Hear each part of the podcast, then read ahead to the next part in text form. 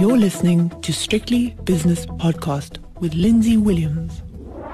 It's lunchtime on the JSE on the first day of a new trading week, so it's time for a lunchtime update with myself, Lindsay Williams. Good lunchtime to you. If there's any background noise, it's because there's some workers on the roof right outside my studio window, so I apologise for that, but we'll get through it. On the Stock Exchange News Service today, just one announcement. Altron has come out with an operational update and also trading statement, and the market doesn't like it very much. Uh, down around about 3% at the moment, that share price. Okay, on to the spot prices, where the dollar has gained about two thirds of a percent against the rand. It's currently 18.18 that exchange rate. British pound is 22.54. The pound has gained half a percent. Also half a percent better against the local currency is the euro, 19.96. Euro dollar is a little bit actually you know what? It's unchanged. It's 109.85, and the British pound, which has been the best performing of the major currencies this year, 124.05. Going back to Friday, just to remind ourselves, the Dow Jones was down 0.4%, S&P was down 0.2%, and the Nasdaq was a third of a percent weaker. The FTSE this morning, though, is going the other way. It's up nearly half a percent.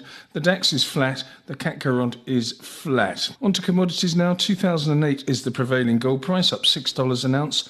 Platinum is 1060 which is up 24, and palladium is $14.98 an ounce, up 6. Let's move on to other commodities now notably, of course, the oil price. Brent crude oil, $85.99, which is down 0.4%, and also down 0.4% is West Texas crude, $82.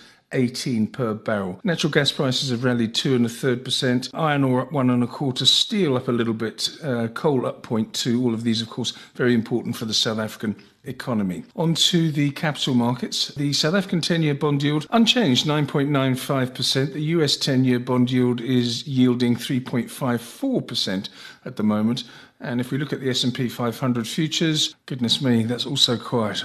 4166, which is just barely changed on the day so far. Uh, Bitcoin, that is down 1.3% to 29,873. Let's have a look now at the lunchtime movers on the JSE Securities Exchange where we've got Naspers, top of the board, 3.4% higher. Just behind it, though, is sister company Prosus, also 3 point, uh, just 3.39% actually. So they're more or less a neck and neck, those two. Montauk up 3.1%.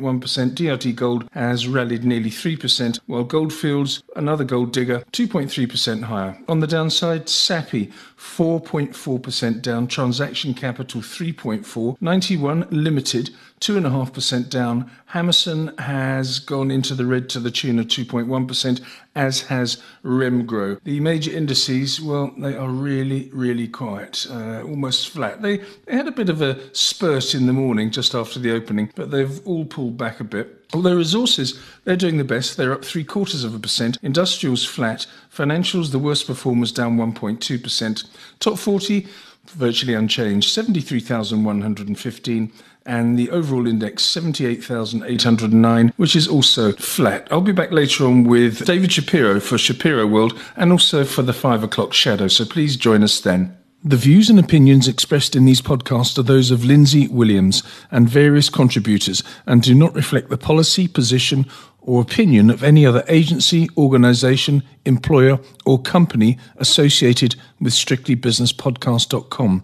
Assumptions made on the analyses are not reflective of the position of any other entity other than the speaker or the author. And since we are critically thinking human beings, these views are always subject to change, revision, and rethinking at any time. Please do not hold us to them in perpetuity.